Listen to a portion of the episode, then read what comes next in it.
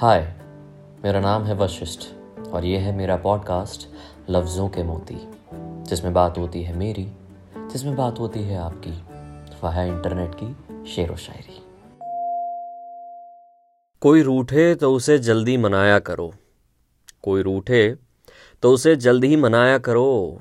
गुरूर की जंग में अक्सर जुदाई जीत जाया करती है।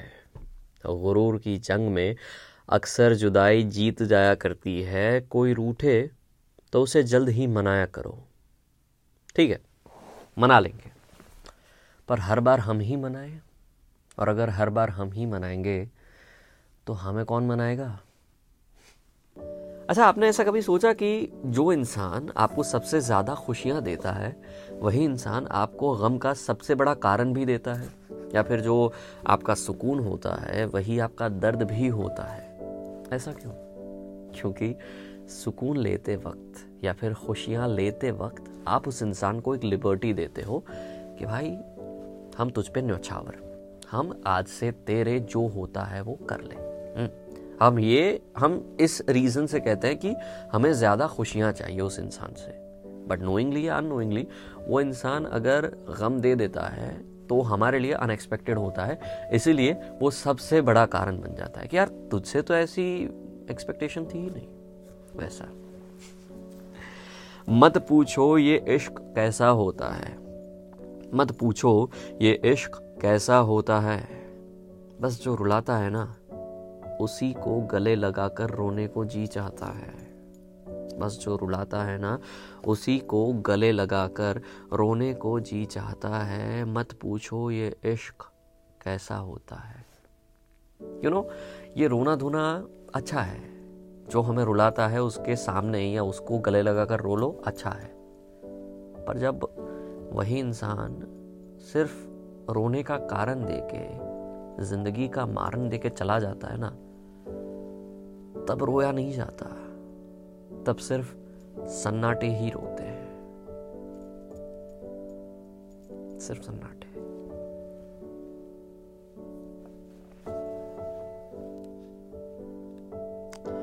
इसलिए इसलिए मैंने उस इंसान को रोकने का सोचा। मैंने सोचा, रोक लूँ उसे, उसी के वादों की दुहाई देकर। मैंने सोचा, रोक लूँ उसे, उसी के वादों की दुहाई देकर, लेकिन वो फिर मुकर गया मुझसे। लेकिन वो फिर मुकर गया मुझसे मेरे ही प्यार की दुहाई देकर। लेकिन वो फिर मुकर गया मुझसे मेरे ही प्यार की दुहाई देकर, मैंने सोचा, रोक लूँ उसे, उसी के वादों की दुहाई देकर। आगे कहानी और एक छोटा सा गाना भी इसी के आसपास शेयर करने वाला हूँ। अब है ना, जब भी हम किसी इंसान को रोकने का सोचते हैं ना तो भले ही वो चला गया है, पर एक आध दो टका एक्सपेक्टेशन होती है कि शायद कुछ वक्त के बाद तख्ता पलटेगा, उनका नज़रिया बदलेगा और वो आपके पास वापस आएँगे, क्योंकि वो मूवीज़ में भी कहा गया है कि अगर तुम्हारा प्यार सच्चा है तो वापस आएगा, है ना? ज़िंदगी और मूवीज़ काफ़ी अंतर, समझ लीजिए। फिर भी कहीं ना कहीं जो एक्सपेक्टेशन होती है तो उसी के बल पे हम इंतज़ार करते रहते हैं। हम्म। वो ना आएगा, हमें मालूम था इस शाम भी। वो ना आएगा, हमें मालूम था इस शाम भी। इंतज़ार उसका मगर कुछ सोच कर कर रहे हैं। इंतज़ार उसका मगर कुछ सोच कर कर ही रहे हैं। वो ना आएगा, हमें मालूम था इस शाम भी। परवीन शाकिर जी ने ये जो भी सोच के लिखा हो, मुझे ऐसा लगता है कि वो जो एक आध दो टका वापस आने वाली जो एक्सपेक्टेशन है ना, उसी कारण से आप इंतज़ार करते हो। एक बात बताऊँ? ज़्यादा इंतज़ार मत करना। आई नो पता नहीं चलता कि कितना इंतज़ार करे, कितना ना करे। अगर आपने मूव ऑन कर लिया और वही आपका सबसे पसंदीदा इंसान वापस आ गया तो तब क्या करोगे? तब तो आप किसी और के साथ हो तो आपको दर्द नहीं होगा। देखो बाबू, ये ज़िंदगी है, ये प्यार है और ये जुगार है। जो ठीक लगे, जिस वक्त ठीक लगे, वैसा खेल खेल लो। नहीं तो ये ज़िंदगी, ये प्यार आपके साथ खेल खेल जाएँगे, आपको पता भी नहीं चलेगा। समझ लो ये बात। अब एक कहानी सुनाता हूँ।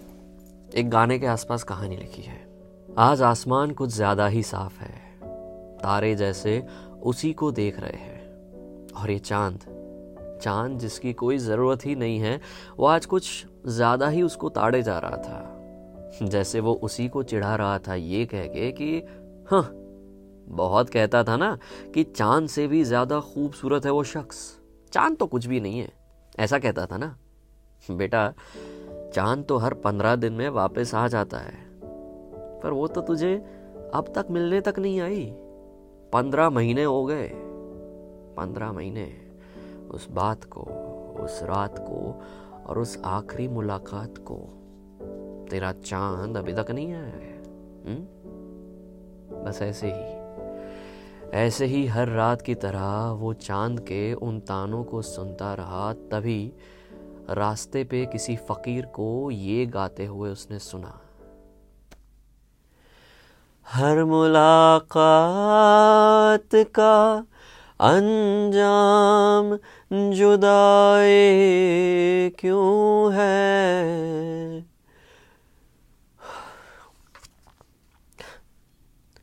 क्यों है? हुँ? हर मुलाकात का अंजाम जुदाई क्यों है? अब तो हर वक्त यही बात सताती है हमें। ये ज़मी चाँद से बेहतर नज़र आती है